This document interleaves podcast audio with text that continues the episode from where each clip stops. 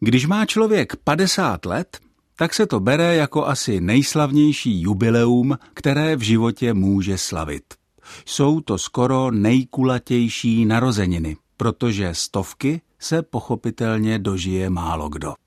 A když od něčího narození uplyne 500 let, je to opravdu jubileum superkulaté.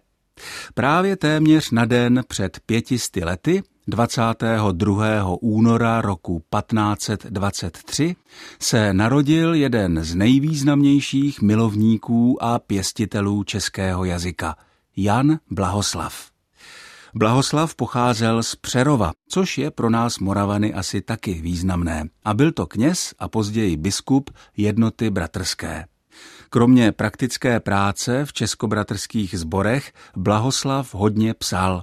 Je autorem několika spisů teologických, ale také třeba praktické příručky pro řečníky, která má krásný titul Vady kazatelů.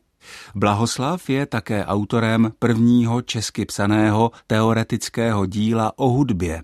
Ta knížka se jmenuje Muzika a dnes ji můžeme číst podobně pro poučení i pro pobavení jako vady kazatelů. Opravdu velký význam měla Blahoslavova činnost překladatelská. Přeložil jeden z nejdůležitějších textů vůbec, totiž text Nového zákona, který pak vyšel roku 1568 a který byl vlastně takovým krystalizačním jádrem pozdější slavné šestidílné Bible kralické. A tím se dostáváme zase těsněji k češtině jako k našemu hlavnímu tématu, protože podoba dnešní spisovné češtiny je do značné míry ovlivněna právě jazykem Bible kralické. Jazyk Bible, ať už kralické nebo pozdější svatováclavské, která na kralickou mocně navazovala, byl za národního obrození měřítkem dokonalosti spisovné češtiny. Biblický jazyk byl tím, co inspirovalo a ovlivňovalo podoby spisovné češtiny a byl také tím, co poněkud přibržďovalo vývojový pohyb spisovného jazyka. Jan Blahoslav napsal rozsáhlou, materiálově přebohatou a místy celkem poetickou gramatiku českou, která vyšla tiskem sice až 300 let po Blahoslavově smrti, ale která do té doby kolovala v opisech – byla známa. Blahoslav se v ní ukazuje jako pronikavý znalec různých vrstev češtiny, kterému velmi záleželo na tom, aby bylo dokonale využito stylistického rozpětí českého jazyka. Aby třeba právě zmíněný jazyk Bible byl vysokou mírou kultivovanosti, přesnosti, velebnosti, protějškem běžného jazyka z ulic, obchodů, dílen, hospod, chlévů, polí a pastvišť.